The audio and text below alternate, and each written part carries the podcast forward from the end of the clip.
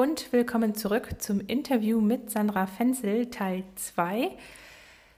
Es ging um die Frage, ob man auf einem Islandpferd, welches vielleicht vier oder fünf Gänge hat, anders sitzt als auf einem Pferd, zum Beispiel einem Warmblut oder einem Spanier, was nur drei Gänge hat.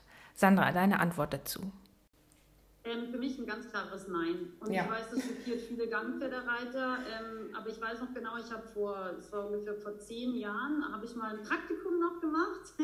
Also damals vor 25 Jahren habe ich ja gelernt, ich fange nochmal neu an. Ja. Vor zehn Jahren habe ich dann ein Praktikum noch gemacht bei einer Schülerin von Raciné, also auch so klassisch barocke Richtung. Und dann habe ich ja auch erklärt, ja, hier und das ist jetzt ein Gangpferd und dann kann man jetzt nicht ausgesessen tragen. Genau sowas zum Beispiel. Ja. Dann muss man ein bisschen entlasten und hin und her. Und dann hat er mich angeschaut wie ein Autobus, ja, und hat gesagt, Sandra, es ist ein Pferd, es hat vier Beine, ja, und es kann einfach ganz normal geritten werden. Und ich habe dann erstmal 25.000 Ausreden gesucht, warum das jetzt nicht geht, vor zehn Jahren immerhin, also so lange ist es nicht her, ja. Und äh, habe dann irgendwann zum Schluss keine Argumente mehr gehabt mhm. und habe damals gesagt so, ja okay, irgendwie hat sie recht, weil eigentlich ist es ist es immer nur eine Ausrede. Ja, ich muss das Pferd entlasten. Warum muss ich es entlasten? Genau, ja. warum muss ich es entlasten? Weil ich es nicht, entweder ich habe es nicht gut genug vorbereitet, dann kann ich aber auch nicht traben. Ja, das ist der Grund, warum ich jetzt viel mehr Schritt reite als früher, ja, weil ich einfach den Schritt so gut haben muss, in alle Richtungen verschieblich, nach vorne, hinten, hinten, vorne, seitwärts, rückwärts. Wenn das alles wirklich gut und durchlässig funktioniert, dann wird normalerweise dieses Pferd auch mit relativ großer Sicherheit auch okay traben. Ja? Das ist der eine Punkt. Das heißt, die Vorbereitung des Pferdes muss einfach dann besser sein, wenn es ein Gangpferd ist. Das ist meine Meinung heutzutage. Und der zweite Punkt, und das war damals bei mir wahrscheinlich auch noch nicht der Fall, ist, ich muss selber geschmeidiger sitzen. Ja? Mhm. Und ganz ehrlich, ähm, ich meine, ich will das jetzt auch nicht wertend äh, sagen, aber der Vor- und Nachteil von, von vielen Gangpferden ist, sie haben nicht so diese stark äh, schwebenden äh, Trab- und manchmal auch Galoppreprisen. Äh, das heißt, sie haben eher den gelaufenen Trab, sie haben eher den gelaufenen Galopp. Ja? Das kann auch jemand, der, ich sage jetzt mal, noch nicht so frei und richtig gut in der Mittelposition schwingt oder äh, wirklich auch losgelassen sitzt, ja, kann das relativ gut noch bewerkstelligen. Wenn man solche Leute mal auf so einen richtigen dreigängigen, starken Warnblüter setzt, ja, dann kriegen die ganz oft schnell Seenot. Und das ist ehrlich gesagt, glaube ich, auch der Grund, warum sich das immer noch so hält. Ja, beim Gangpferd, da muss man dann entlasten und dann töltet man so ein bisschen. Das geht ja ehrlich gesagt auch einfach. Tölt ist ja einfach eine Reisegangart früher gewesen. Ja, da kommt das ja auch her, ja. dass mehr oder weniger Laien auch so weite Strecken zurücklegen konnten. Ja, und ähm, tatsächlich für mich beim Gangpferd ist es umso wichtiger, dass wir gut sitzen, weil wenn wir wirklich gut und losgelassen sitzen, dann können wir auch ein Pferd, was ein bisschen schlecht trabt, gut tragen, weil wir einfach sofort auf seine Balance und oder ich sage jetzt mal auf seine Taktstörung eingehen können, weil wir können es mit dem Schenkel begleiten, wir können auch mal den Bauchnabel für eine Millisekunde nach vorne schieben und so tatsächlich mal einen ganz kleinen Moment sozusagen dem Pferd ein bisschen in Richtung Trab helfen. Ja, genau, genau. Und genau dieses Gefühl, was du gerade beschreibst, beziehungsweise auch dieses, kennst du diese, auch diese Millisekunde, wo du sagst, okay, jetzt gerade mal nichts machen, sondern nur warten, gleich kommt der Tölt, gleich kommt der, gleich tölt er und dann ja. tötet er. Ähm, und ja. da habe ich nämlich dann so ein bisschen gedacht, hm, ja, das kann vielleicht jemand, der Islandpferde nicht reitet, kann das gar nicht so nachvollziehen, warum man vielleicht gefühlt anders sitzt, obwohl man ja gar nicht anders sitzt. Der Sitz an sich von der äußeren Form äh, bleibt ja gleich. Aber dieses Gefühl, dass man dann kurz das Pferd nicht stören darf, weil sonst der Takt kaputt geht, da musste ich nämlich auch dran denken, als ich diese Frage gesehen habe und war ganz gespannt auf deine Antwort. Mhm. Nee, also ich würde es nicht unbedingt anders reiten. Ich glaube, dass wenn man Gangpferde geritten hat, deswegen, ich habe lustigerweise letzte Woche in meinem eigenen Podcast eine Podcast-Episode über Gangpferde auch äh, äh veröffentlicht, ja, ja. in der ich auch empfehle, jeder Reiter sollte mal ein Gangpferd geritten haben, damit man einfach auch mal ein Gefühl hat, äh, wie schnell oder wie stark kann jetzt zum Beispiel ein leichtes Festhalten in der Mittelpositur so einen Takt, so eine Gangart auch zerstören. Ja. ja weil wie gesagt, wenn du so einen Sportbahnblüter hast, also ich bin immer wieder erstaunt, ähm, wie fest manche Leute da drauf sitzen. Und diese Pferde haben aber dermaßen guten Takt und eben wirklich eisernen Trab äh, als Gangart. Und gehen können das kompensieren, ja, ja. die traben dennoch, ja. Also mein Lusitano zum Beispiel ist auch nicht so. Das ist zwar, ein, äh, ist zwar eigentlich kein Gangpferd, aber ähm, der ist auch super sensibel. Also den stört man auch mit ganz, ganz wenig. Ja, also da kannst du dir eigentlich keine Fehler erlauben.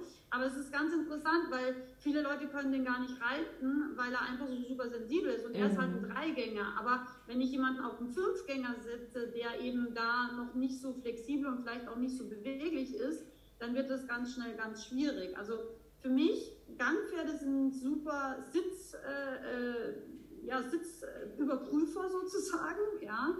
Und sie geben uns eine viel, viel bessere Koordination und auch ein Verständnis, glaube ich, ähm, für eben auch den Sitz. Deswegen, ich finde sie extrem hilfreich.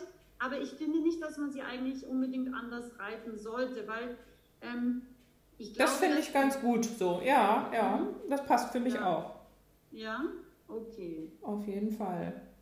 Weil es ist, wie du gesagt hast, ein Pferd mit vier Beinen, vorn der Kopf, hinten der Schweif und die Mechanik vom Pferd, klar, in, dem, in den Gangarten unterschiedlich, Mhm. Aber da verändert sich der Sitz ja nicht. Es verändert sich ja das Pferd, aber ja nicht der Sitz an sich.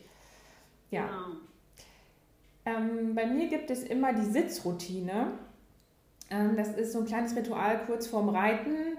Ähm, ich habe das früher ganz, ganz regelmäßig gemacht und jetzt ist es so, dass ich das, also ich mache es auch noch regelmäßig, aber es ist so schnell, dass mir das manchmal gar nicht auffällt, dass ich es noch mache äh, wo ich mir einfach so einen kurzen Moment für mich nehme und sage, oh, okay, wie fühle ich mich heute? Oh, ein bisschen Schulter-Nacken ist fest. Oh, okay, dann rolle ich das mal aus mit der Faszienrolle oder mach mal Dehnung oder oh, irgendwie, ich habe heute so lange an der Therapiebank gestanden, hinten mein Rücken, oh, ganz schön steif und dann nehme ich mir den Ballimo oder einen Petsy-Ball und wackel da ein bisschen drauf rum.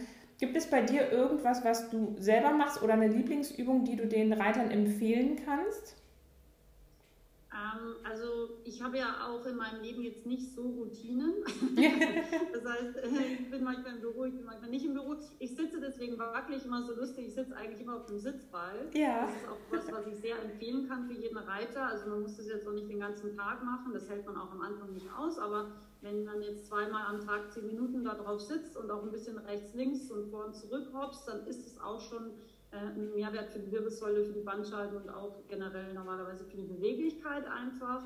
Das kann ich sehr empfehlen. Also das wäre auf jeden Fall was, vielleicht bevor man eben in den Stall fährt, äh, dass man tatsächlich da diese Sitzballbewegungen einfach nochmal ein bisschen macht. Das kann schon ein bisschen aufwärmen und helfen. Und dann ist es ja eben so, dass ich immer Bohne oder Handarbeit mache. Das heißt, dass man sich eh schon bewegt dann, ne, selber. Genau, da ja. habe ich mich dann auch schon bewegt. Das ist aber jetzt nicht so bewusstes Bewegen, aber mm. dadurch, dass es natürlich mit Seitengängen ist, dass es eben mal links geführt, mal rechts geführt ist, ähm, sind eben auch die Arme und die Schultern und so weiter in Bewegung. Aber wenn ich jetzt ähm, im Kopf, sage ich jetzt mal vielleicht auch, irgendwie einen anstrengenden Arbeitstag, viele Sachen im Kopf, viel zu denken, ähm, was ich dann normalerweise mache, das mache ich sowohl auf dem Pferd als auch vorm Reiten, zum Beispiel im Auto noch, ist, ähm, ich atme tief über die Nase ein und ziehe meine Schultern gleichzeitig mit hoch. Ich kann das jetzt einmal vielleicht auch kurz demonstrieren. Also über die Nase einatmen, dann ganz tief einatmen, die Schulter mit anziehen, dann Luft anhalten, je nachdem so zwei, drei, vier Sekunden und dann über den Mund bewusst ausatmen und dabei die Schultern fallen lassen. Das ist so ein bisschen so zum Stressabbau, ne? Finde ich total gut. Alles genau. anspannen und dann rauslassen. Richtig, so. also ja. auch eben ganz bewusst dieses Halten sozusagen von den Schultern und der Anspannung und dann wirklich auch so dieses bewusste Ausatmen und Loslassen. Und ich versuche dann, wenn ich irgendwas im Kopf habe, das dann auch echt mitgehen zu lassen. Und ähm, das ist einfach ein ganz wichtiger Punkt, glaube ich, dass, dass wir nie vergessen, der Körper ist das eine, aber das, was wir im Kopf haben, ist auch was, was sehr, sehr stark wiederum auf unseren Körper und damit eben auch auf unser Reiten einspielt. Und wenn ich etwas von meinem Musikano gelernt habe, dann ist es äh, mit schlechten Gedanken oder vollem Kopf nicht reitfähig. Deswegen hat mir das total abgewöhnt. Also ich mache das nicht. Wenn ich irgendwie einen Tag hatte, der irgendwie extrem anstrengend war, dann reite ich nicht. Also das hat er mir abgewöhnt, das bringt nichts bei ihm. Ja. Also dafür ist er einfach viel zu fein. Mache ich ganz genauso, ja. ja, das ist vielleicht aber trotzdem eine Übung, die man sich merken kann, weil es bewegt eben auch so ein bisschen diesen eh oft ein bisschen schwierigen Hals-Nacken-Bereich. Und eine Übung, die ich auch gerne mag, ist äh, Wackeldackel. Ja. Ich weiß nicht, ob du die kennst. Wackeldackel ist, äh, wenn man so Pensionistenautos manchmal anschaut, dann haben die hinten drin so ein ich weiß immer nicht, wie man das so richtig. Dieser Hund. Stoff. Ja, ne? Hund. Ja, genau, der genau. So, so einen beweglichen Hals hat. Genau. Ja, der, der, macht sozusagen so ein bisschen vibrationsmäßige Bewegung mit dem Kopf, also praktisch Nase rauf und runter. So Ja-Ja-Bewegung, ne? Genau. Genau, so Ja-Ja-Bewegung. Diese Ja-Ja-Bewegung kann man aber dann eben auch mit einer Drehung, also auch mit einem Nein noch kombinieren. Das kann ich eben auch zum Beispiel super gut beim Galoppieren. Galoppieren ist ja für manche Leute auch ein bisschen ein Stressthema. Mhm, ja, mhm. dass ich einfach so, dadurch, dass ich eben die Nase und den Kopf beweglich habe, ja, kann ich einfach auch die Wirbelsäule und damit eben auch die Mittelpositur beweglicher behalten. Ja, das ist vielleicht auch nochmal eine Übung. Das ist eine mega coole Übung. Entschuldigung, dass ich unterbreche. Ich Mhm, weiß nicht, ob du es ob du's weißt, aber ähm, ich habe ja die ähm, Neuroreiter-Ausbildung bei Marc Nölke gemacht. Und genau das, was du gerade beschrieben hast, den Wackeldackel, Mhm. ähm, wird in der Neuroathletik als ähm, Gleichgewichtsübung genommen. Weil das Gleichgewichtsorgan, Ja, das sitzt ja, genau, genau, das ist am Mhm. Kiefergelenk, das sitzt da vor dem Gehörausgang Mhm. und es hat diese drei Bogengänge, wo die Flüssigkeit mit Kristallen drin ist. Und viele denken ja, wenn sie sich auf eine wackelige Unterlage stellen, dann trainieren sie ihr Gleichgewicht. Die trainieren dann aber nur ihre Balance bzw. ihr Körpergefühl, also die ganzen Sensoren. Aber das Gleichgewichtsorgan sitzt ja da oben. Das kriegt ja gar nicht mit, was da unten so passiert. Wenn man jetzt aber den Kopf bewegt und dann vielleicht noch irgendwo auf ein äh, visuelles Ziel guckt, dann hat das Gehirn einmal die Information über die Augen plus die Rezeptoren oder diese ähm, ähm, Rezeptoren in den Ohren, die messen dann im Gleichgewichtsorgan, messen dann, ah, okay, der Kopf bewegt sich und geben dann beide Informationen an das Gehirn weiter.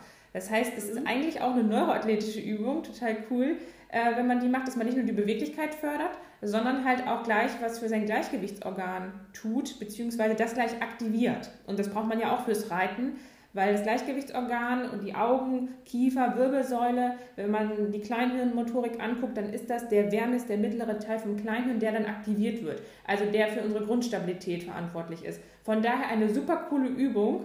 Ähm, probiert das alle mal aus. Also ihr werdet erstaunt sein, ähm, was das für einen Unterschied macht. Gerade auch für, vielleicht für Angstreiter oder halt, wie du gesagt hast, für Leute, die Stress im Galopp haben. Ähm, auf zentraler Ebene kann man da wirklich seine Stabilität verbessern. Oder dass man Bauchmuskeltraining macht.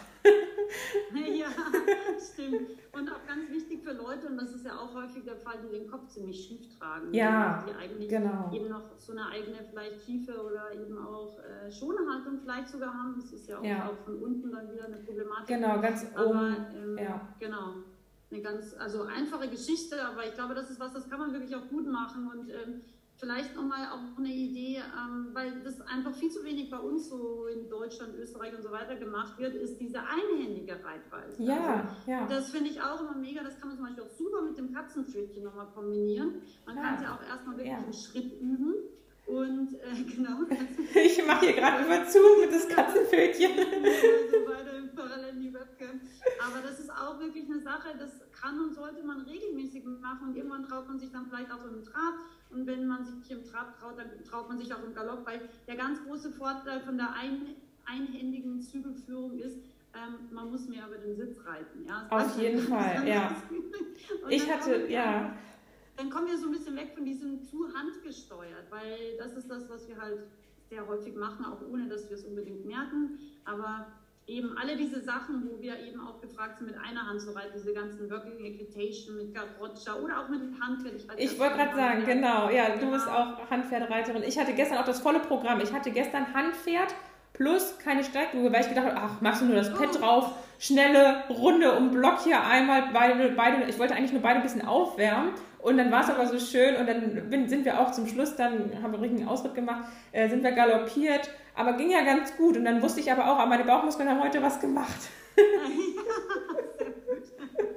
ja, Ja, sehr aber das schön. ist schön, einfach auch mal ein paar Dinge auszuprobieren und Ja. einfach den Körper auch immer wieder neu ähm, zu schulen und auch ein bisschen die Koordination einfach dadurch zu verbessern. Ja, sehr schön. Ähm, vielleicht noch was Interessantes äh, zum Thema Wendungen. Hier habe ich eine Frage. Ähm, oft, ja, oder oft werde ich das auch gefragt, wie ich denn jetzt die Wendung richtig reite, beziehungsweise was viel öfter kommt, ja, wenn ich auf dem Zirkel reite, dann knicke ich irgendwie einseitig ein oder das Pferd läuft über die äußere Schulter weg oder das Pferd hängt auf der inneren Schulter. Also ich werde nicht genau gefragt, wie reite ich denn jetzt Wendung, aber so diese versteckten Fragen, ähm, wollen wir da vielleicht nochmal drauf eingehen? Hast du einen Tipp? Wie sollte der Sitz in der Wendung sein? Was sollte man beim Pferd beachten? Das heißt ja immer so schön in der akademischen Reitkunst, gebogen gerade. Ähm, wie kann ich da verhindern, dass das Pferd unphysiologisch durch die Wendung geht? Vielleicht mit meinem Sitz, mit den Hilfen, wie kann ich das positiv unterstützen? Also generell ist es ähm, erstmal wieder ein Grundthema, wie gut ist das Pferd überhaupt schon ausgebildet. Ja, weil, wie gesagt, wenn wir nochmal auf den Anfang zurückgehen, wenn ein Pferd sich frei noch nicht an der Longe bewegen kann, dann wird es mit Reitern meistens nicht so viel leichter, ja, weil, wie gesagt, der Reiter erstmal auch die Vorhandlastigkeit verstärkt und damit auch die Schiefe des Pferdes. Meistens ist es ja so, dass das Wenden auf die eine Richtung besser funktioniert als auf die andere Richtung. Das ist ja dann eben der noch nicht so ausge, ich sage jetzt mal, korrigierten Schiefe des Pferdes meistens geschuldet. Das heißt, auch hier das gute Wenden beim Reiten beginnt mit der guten Vorbereitung von Mensch und Pferd, meiner Meinung nach. Und ähm, dann ist es natürlich so, dass wir dem Pferd helfen können. Ja? Eine Sache, die ganz massiv meiner Meinung nach falsch gemacht wird, ist äh, zu viel Innenzügel. Ja. Was passiert, wenn wir hauptsächlich über den Innenzügel reiten? Äh, das Pferd macht sich einerseits fest, es verwirft sich vielleicht auch im Genick und es wird sozusagen dann nach außen kollabieren. Das heißt, wenn es zu sehr nach innen gestellt oder gebogen ist, wird das Gewicht normalerweise über die äußere Schulter davon fliehen. Das heißt, die Wendung wird größer, das Pferd hängt sich an die Bande, wir schaben vielleicht auch mit den Steigbügeln an der Bande und das macht jetzt äh, ja, sowohl balancetechnisch als auch figurtechnisch nicht so viel Sinn. Das heißt, ich zum Beispiel habe, ähm, und das war ziemlich mühsam, die letzten ja, ungefähr zehn Jahre gelernt, eigentlich ohne Innenzügel die Pferde zu wenden, wo man sich erstmal komplett wieder wie ein Anfänger fühlt, weil man es einfach. Total, seiner, ja. Ja, ganz schwierig. Man denkt, man kann gar nicht reiten. Gar nicht kann man reiten, genau so ist es. Aber wenn man einfach wirklich mal versucht, ganz bewusst mit einer kleinen Baby-Außenstellung eine Wendung zu reiten, ja, dann muss man auch hier wieder mehr über den Sitz reiten, ja. Total. Und das, was wir ja auch im klassisch Barocken äh, so machen, Einleitung der Wendung über einen leichten Bügeltritt. Das heißt, ich kann ganz bewusst, wenn ich jetzt nach links wenden will, mal kurz den linken Steigbügel ganz bewusst ein bisschen, so wie der Name sagt, austreten. Das heißt, ich belaste kurz in diese Richtung hin. Wenn ich ein feines Pferd habe, dann wird das erstmal unter mein Gewicht treten können und wollen. Ja?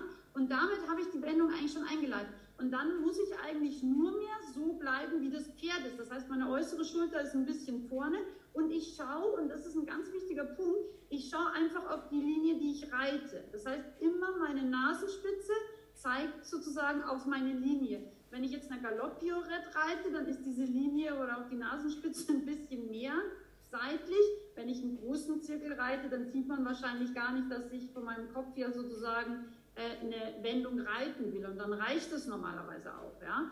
Und das Wichtige ist eben, dass ich wirklich darauf achte, dass ich den Innenzügel eher vorgebe und der äußere Zügel eher in Aktion ist. Ja? Also der macht einfach, dass das Pferd nicht auf die Außenschulter fällt. Ja? Genau, der, ja, der begrenzt. Eben, genau, der, der schränkt es ein. Und ähm, ganz wichtig ist auch äh, in der Wendung immer das Vorbereiten der Wendung und das Nachbereiten der Wendung. Ja? Also das heißt, wenn ich jetzt zum Beispiel wende und ich merke, okay, ich kriege ein totales Problem im Galopp mit der Balance, dann pariere ich halt durch, sortiere mein Pferd wieder neu und dann galoppiere ich wieder neu an. Und jeder dieser Übergänge wird meinem Pferd helfen, besser in der Balance und besser auch auf der Hinterhand zu werden. Und das macht das Wenden wieder einfacher. Ja? Also ich finde, in der Wendung ist es ganz wichtig, diesen Gedanken auch loszulassen, wenn man für sich selber reitet. Das muss jetzt drei Runden Galopp auf dem Zirkel oder auf der großen Tour werden.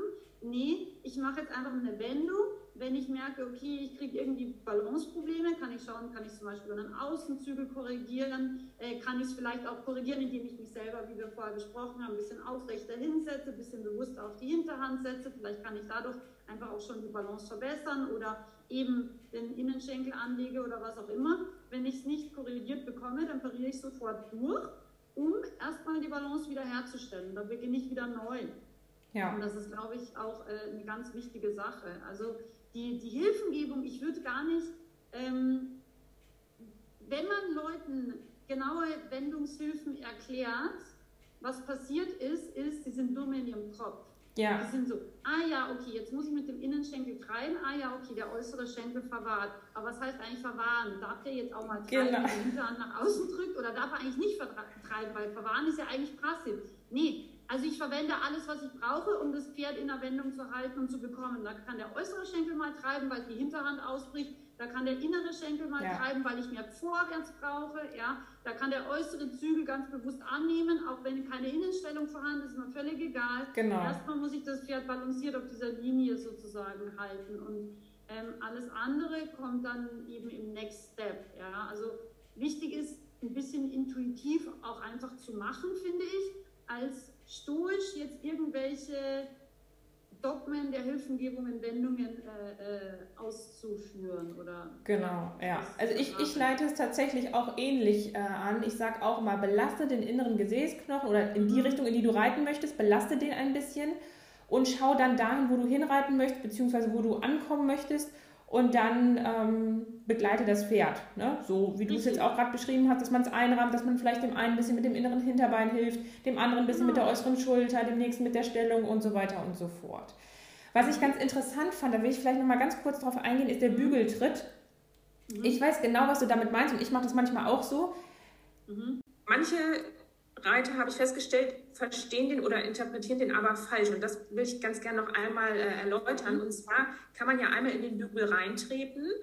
Wie wenn man zum Beispiel beim Leichtraben aufstehen will, dann hätte der also dann wäre der Kontakt weg. Das heißt, ich trete in den Bügel rein und gleichzeitig würde aber mein Gesäßknochen weggehen. Das wäre Nummer eins, was dann eher fälschlich wäre in meinen Augen. Nummer zwei wäre, ich trete leicht in den Bügel und automatisch kommt dann mein Gesäßknochen ein bisschen nach links, wenn ich jetzt links reintrete oder ein Richtig. bisschen nach vorne. Ja. Das meinen wir mit Bügeltritt in diesem Richtig. Sinne. Dass Genau. wir das noch einmal klarstellen, weil viele strecken dann einfach das Bein durch und haben dann sozusagen ein bisschen Luft zwischen ihrem Popo und dem Sattel. Und das meinen wir nicht mit Bügeltritt, dass man sich in den Bügel stellen soll, sondern dass man mit seinem Becken, mit dem Gesäßknochen ein bisschen mehr Last auf die Körperhälfte bzw. Äh, in Bewegungsrichtung ausrichtet. Ne? Das, Genau so ist es. Genau so klargestellt ist es. wird. Richtig, genau so ist es. Und ich finde, man kann das eigentlich super ausprobieren, weil wenn man ein feines äh, Pferd hat, ja, und jedes Pferd ist erstmal fein, bevor wir es dann mit 10.000 falschen Hilfen bespielen, ja. Ja. Also grundsätzlich ist erstmal jedes Pferd fein, ja. Und wenn wir eben so ein bisschen eine leichte Gewichtsbelastung jetzt eben nach links machen, und das meine ich mit diesem Bügeltritt, wie du das gerade auch schön erklärt hast, dann wird das Pferd dahin abwenden. Dann brauche ich auch schon gar keinen Innenzügel mehr. Ja? Und das Genau. ist eigentlich genau der Punkt, auf den ich hinaus wollte, dass wir einfach lernen, ohne ständig diesen Innenzügel zu reiten, weil der Innenzügel blockiert unser inneres Hinterbein. Der Innenzügel macht eben auch, wenn wir zu viel dran sind, dass das Pferd auf die äußere Schulter, das heißt außerhalb der Wendung oder des, des Wenderadius sozusagen fällt. Ja? Und das ist eben ganz, ganz wichtig. Deswegen, wenn wir erstmal nur über unseren Sitz eine kleine Balanceverschiebung äh, schaffen können, dann sind wir schon unterwegs in der Wendung. Und dann, wie du sagst, muss ich eigentlich nur mal begleiten, muss einfach einrahmen oder wie du sagst, eben auch mal ein bisschen inneres Hinterbein aktivieren oder vielleicht auch das äußere Hinterbein aktivieren, weil es den größeren Radius hat. Genau, ja, ja. Eben genau. mal so, mal so. Und es ist eben nicht nur, ich kann nur innen treiben, es ist eine Wendung. Nein, manchmal muss ich nur außen treiben, weil das äußere Hinterbein einfach den größeren Radius hat und dadurch aktiviert gehört, ja, vom Pferd. Mhm. Ja, sehr schön. Gibt es eine Frage, die du beantworten möchtest, die ich dir nicht gestellt habe bisher? Gibt es da irgendwas? Ähm, eigentlich nicht. Also Oder vielleicht eine ja Botschaft für die Pferdewelt, für die Reiter? Ähm, eine Botschaft für die Pferdewelt, für die Reiter. Also, was ich glaube ich eine wichtige Botschaft empfinde, ist, ähm, dass wir uns wirklich immer hinterfragen, wenn was nicht so klappt, liegt es vielleicht an uns. Weil leider ist es tatsächlich so, aus äh, 35 Jahren Pferdeerfahrung kann ich sagen, meistens liegt es, also zumindest bei mir liegt es meistens an mir tatsächlich, ja, und ähm, ich habe schon viele Sachen gelernt und auch Ausbildungen gemacht, aber heute, wie gesagt, weiß ich, dass ich nichts weiß. Also ich bin ein ständiger Student meiner eigenen Pferde und ich glaube, dass das auch ganz gut ist, weil immer, wenn irgendwas nicht klappt, muss ich erstmal überlegen, okay, was habe ich falsch gemacht in meinem Körper, ja? Genau, ja. Oder habe ich es ihnen einfach schlecht erklärt? Das heißt, der Aufbau war jetzt einfach fürs Pferd nicht logisch, ja? Ähm, oder war ich selber in meinem Kopf irgendwie wirr oder nicht dabei oder ja, bin selber einfach gerade nicht so in meinem Kopf so ähm, bei der Lektion oder bei der Sache. Also das ist, glaube ich, ganz wichtig, immer erstmal einen Schritt zurückzutreten und sich zu fragen, okay, was klappt eben nicht und äh, erstmal bei sich selber zu schauen, vielleicht ist es ja vom Zweibeiner eher geschuldet als vom Vierbeiner. Und ähm, ja, ich würde mich einfach sehr freuen, wenn vielleicht der eine oder andere sagt, ähm, weil Wissen schützt, das ist ein, ein, Hashtag oder auch ein Motto, mit dem kann ich mich identifizieren. Ich habe ganz, ganz viel auch Gratis-Content. Ähm, vielleicht mag der eine oder andere da mal vorbeischauen. YouTube, Facebook, Instagram, Podcast. Ähm, bin ich überall vertreten und ähm, ja, freue mich einfach, wenn man der Pferdewelt auch ein bisschen was Gutes tun kann und jeder an sich selbst einfach für sein Pferd auch jeden Tag versucht, ein bisschen besser zu werden. Das fände ich einfach schön. Genau, also für mich ist auch ganz wichtig, deswegen habe ich damals auch Reiter bewegen gegründet, diese Eigenverantwortlichkeit, die man einfach hat, egal jetzt ob als Reiter oder als äh, Familienmutter oder als alleinerziehende Mutter, als äh, Frau ohne Kinder, ist ganz egal. Ähm, jeder Mensch hat einfach eine gewisse Eigenverantwortung, sich selbst gegenüber, seinem Körper gegenüber und natürlich, wenn man dann Tiere hat, äh, den natürlich auch. Und ich muss gerade schmunzeln, als du gesagt hast, man fängt bei sich selber an, da musste ich äh, an meine Mutter denken. Meine Mutter sagt immer, wenn wir wohnen hier auf dem Land und dann sieht man immer viele Leute mit den Hunden spazieren und wenn dann die Hunde nicht an der Leine laufen, sagt meine Mutter immer, oh, das Problem ist nicht der Hund, das Problem ist am Ende der Leine. Sehr gut, ja. Und äh, so wird das total akzeptiert. Und in der Reiterwelt versucht man ja dann doch immer auf dem Pferd irgendwie äh, leider da die Ursachen zu finden. Und man sollte vielleicht wirklich mal bei sich selber anfangen und mal ähm, überlegen, ein bisschen reflektieren. Und da finde ich den Hashtag wirklich total super. Der ist total passend, weil Wissen schützt, ähm, dass man sich da einfach, ja, dass man versucht, präventiv, was wir ganz am Anfang hatten, ähm, präventiv zu agieren und nicht erst die ganzen Fehler macht und dann äh, Lösungen zu suchen, sondern dass man gleich versucht, Fehler gar nicht erst entstehen zu lassen und physiologische Belastung sowohl fürs Pferd als auch für den Reiter ähm, gar nicht aufkommen zu lassen, indem man halt sich Wissen aneignet und das dann auch ganz, ganz wichtig umsetzt. Ja, umsetzen ist auch ein ganz wichtiges Wort, genau, machen. Also machen, einfach machen. einfach machen, genau. Also ich, ähm, ich habe auch mit meinen Online-Seminarteilnehmern habe ich auch immer wieder so Live-Sessions und Live-Webinare. Und ich meine, die sind ja schon, also die sind ja schon stark auch geprägt von meiner Art und meiner Idee und eben auch diesem gesamten Konzept. Und na, natürlich hat man aber trotzdem dann immer wieder mal Zweifel und, und so weiter. Und dann hat man irgendwann das Gefühl, okay, jetzt irgendwie zwei Tage habe ich das Gefühl, es klappt nicht so. Und dann sage ich immer, ey, wir zweifeln nicht, wir üben, ja. Und das ist, glaube ich, auch was ganz Wichtiges, ja. Einfach so diese Freude zu haben, gemeinsam was zu bewegen, mit den Pferden auch wirklich ähm, so ein bisschen, wie soll ich sagen, auch ein bisschen, ich meine es nicht böse, aber ich sage immer, ein bisschen größenwahnsinnig muss man auch sein, ja, weil zum Beispiel meine Isländer Schute ist von ihrem Körper einfach kein sehr talentiertes Pferd. Das kann man objektiv feststellen. Das ist einfach so, ja. Aber ähm, ihr Anspruch ist auf jeden Fall besser als der Lusitano zu sein, ja. Und es ist egal, ob spanischer Schritt und Zirzensik. Es ist egal, ob es jetzt irgendwie äh, Galopplektion oder was weiß ich was ist ihr Anspruch ist einfach grundsätzlich besser zu sein als er, ja. Und ich muss auch so lachen, weil mit diesen kleinen Beinchen, die sie hat, ja. Also es gibt, glaube ich, keine Studie, die ich kenne, die dermaßen hohen, ausdrucksvollen spanischen Schritt mit nämlich diesem Körper noch dazu macht. Also sie weiß einfach nicht, dass der Körper eigentlich nicht dafür geeignet ist. Aber das ist einfach so lustig und ich, ich glaube, es ist einfach wahnsinnig wichtig. Jedes Pferd hat einen Reiter verdient, der 1000 Prozent an dieses Pferd glaubt, ja. Und egal, was Reitlehrer XY sagt, äh, Dressurtrainer XY, ja, ganz egal, ob du einen Haflinger, einen Isländer, ein Grand Prix-Pferd zu Hause hast, ist völlig wurscht, ja. Jedes Pferd hat es verdient, dass es einen Reiter hat, der wirklich größenwahnsinnig in die Zukunft schaut, ja. Weil ja. nur dann können wir wirklich auch richtig, richtig besser werden. Und ich habe noch nie ein Pferd gesehen, was sich nicht selber freut, wenn es wirklich besser wird, ja. Also was auch stolz ist wenn es in seinem Körper einfach besser wird und auch Lektionen machen kann. Ähm, die Pferde finden das mega, ja. Und die machen das auf der Koppel. Ich muss immer so lachen, weil die wenden das ja dann auch an. Ja, total. das ist so lustig, ja. Und oft bieten sie es dann auch an, ja. Also meine Kleine zum Beispiel, wenn die einen Fotorucksack sieht, ja, also die weiß, wie ein Fotorucksack ausschaut, die kann das unterscheiden von anderen Rucksäcken, das ist so witzig. Ist es schon im Show-Modus, ja, so lustig, ja, ist echt witzig. Und das macht die stolz und das macht die auch Freude, sich zu präsentieren. Und ich glaube, dass in jedem Pferd auch ein kleiner Showstar im positiven Sinne einfach so steckt. Ja, das kann ich tatsächlich auch bestätigen. Ich habe ungefähr äh, vor anderthalb Jahren, glaube ich, haben wir mit den halben Dritten angefangen vom Boden, haben das ganz langsam aufgebaut. Und ich habe ja auch einen Isländer. Mhm und habe damals immer gesagt, oh, so ein Isländer, der piafieren würde, oh, das würde ich schon, würde ich schon schön finden. Mhm. Und habe gedacht, naja, ob ich das schaffe und dann, ich habe auch so eine halbe Gurke hier zu Hause stehen, äh, das weiß man ja auch nicht.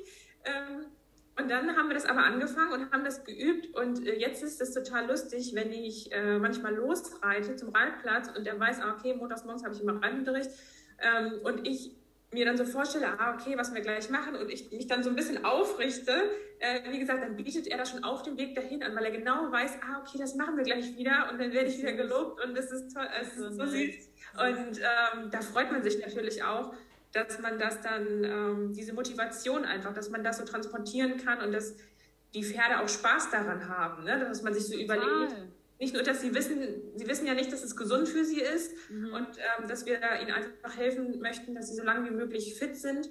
Ähm, und wenn sie dann aber dabei noch Freude haben, was ja auch so ein bisschen mein Motto ist, hab Freude an Bewegung, dann hast du Freude am Reiten, dann ähm, ja, hat man einfach die Möglichkeit, eine ganz, ganz tolle Zeit mit seinen Pferden zu verbringen. Absolut, absolut. Und ich glaube, dass sie schon wissen, wenn, ähm, wenn der Körper besser wird. Also eben. Auf jeden Fall, ja. Ja, ja. Also ich war, diese, ja. ich war letztens, das vielleicht noch ganz kurz, ich war letztens und habe meinen alten Stall besucht, wo ich vor, ich glaube, drei, vier Jahren stand und bin da auf den Hof geritten und habe gewunken und dann wurde mir auch zurückgewunken und dann äh, kam eine Einstellerin und meinte, ja, dich habe ich erkannt, aber das Pferd habe ich gar nicht erkannt. Ich so, warum das denn nicht? Ja, der sieht so anders aus, der sieht so groß aus. Also der sieht eigentlich aus wie so ein kleiner, was hat sie gesagt? Der sieht aus wie ein kleiner Spanier oder der sieht aus wie ein kleiner Friese. Wo ich so dachte, ah, okay, weil er dann auch jetzt von der Muskulatur sich einfach verändert hat, dass ja. andere das wahrnehmen, das war auch total interessant. Und ich glaube, dass die Pferde das auch wissen. Ne? Total, total. Also, und ich meine, das macht ja auch was mit denen, ja. Also, mein Lusitano war ja ein super ängstliches, super schüchternes äh, Pferd, ja. Und ähm, mittlerweile ist er wirklich so in seiner Mitte, also den kannst du überall hinstellen, egal wie viele Leute oder Zeug. Es ist ihm alles wurscht, weil der ist total souverän geworden, ja. Also besserer Körper ist immer auch innere Stärke und innere Mitte, das dürfen wir auch nicht das vergessen. Das gilt für Reiter auch, ja. ja. Krafttraining für Reiter, also viele, der haben ja auch diesen ja, dieses Bild im Kopf, ja, wenn ich ins Fitnessstudio gehe, ich will nicht so pumpen und die Muskeln, das mag ich nicht. Aber dass man Willenskraft entwickelt, dass man sich selbst mehr vertraut, dass man weiß, man schafft das, was man sich vornimmt, dass man seine Ziele erreicht und dass man merkt, okay, man wird fitter, man verbessert sich. Ähm, das ist so viel wert und ähm, geht schon fast jetzt hier Richtung Persönlichkeitsentwicklung. Ja. Ähm, aber das denke ich auch, dass wir jeden Tag aufstehen und ähm, versuchen sollten, an uns und an unseren Pferden so zu arbeiten, dass wir jeden Tag ein bisschen besser werden. Absolut, absolut. Also das ist immer mein Anspruch und das sage ich auch immer zu meinen Schülern. Wir vergleichen uns nicht mit anderen. Mir sind andere völlig egal. Und wenn alle anderen besser sind als ich, ist mir das auch egal.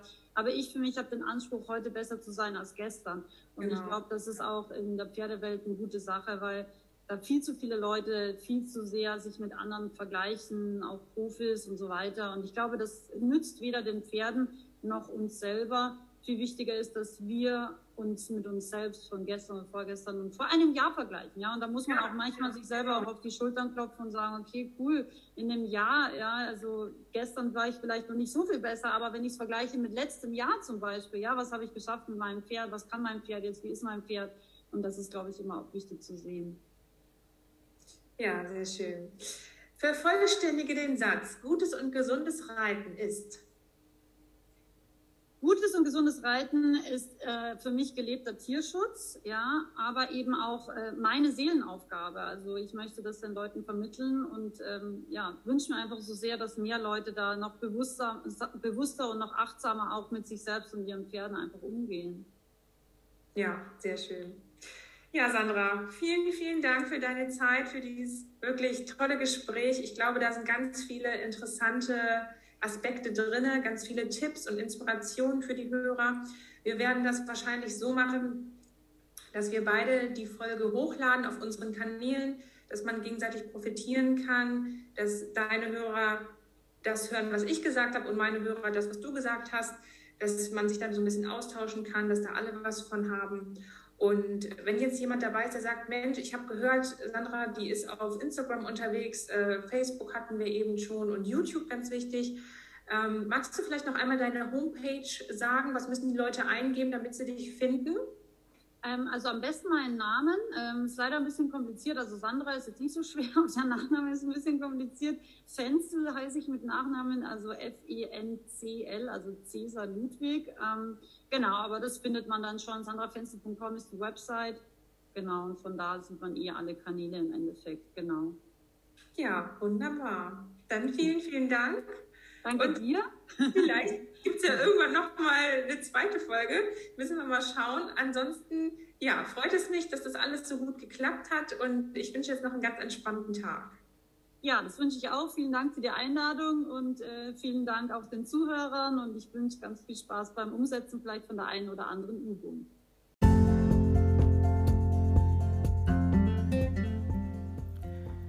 Vielen Dank nochmal für deine Aufmerksamkeit. Ich hoffe, du konntest etwas für dich mitnehmen. Die Podcast-Folge hat dich inspiriert und du kannst es für dich anwenden. Ich würde mich sehr über eine Bewertung von dir freuen. Gerne kannst du auch den Podcast teilen oder an deine Stellkollegen, Freunde weitersenden. Ich freue mich, wenn du den Podcast bewertest. Bei iTunes kannst du Sterne hinterlegen und mir auch einen kleinen Text da lassen und ich wünsche dir jetzt noch einen wundervollen Tag. Bis ganz bald und liebe Grüße, deine Vanessa Christine Fautsch.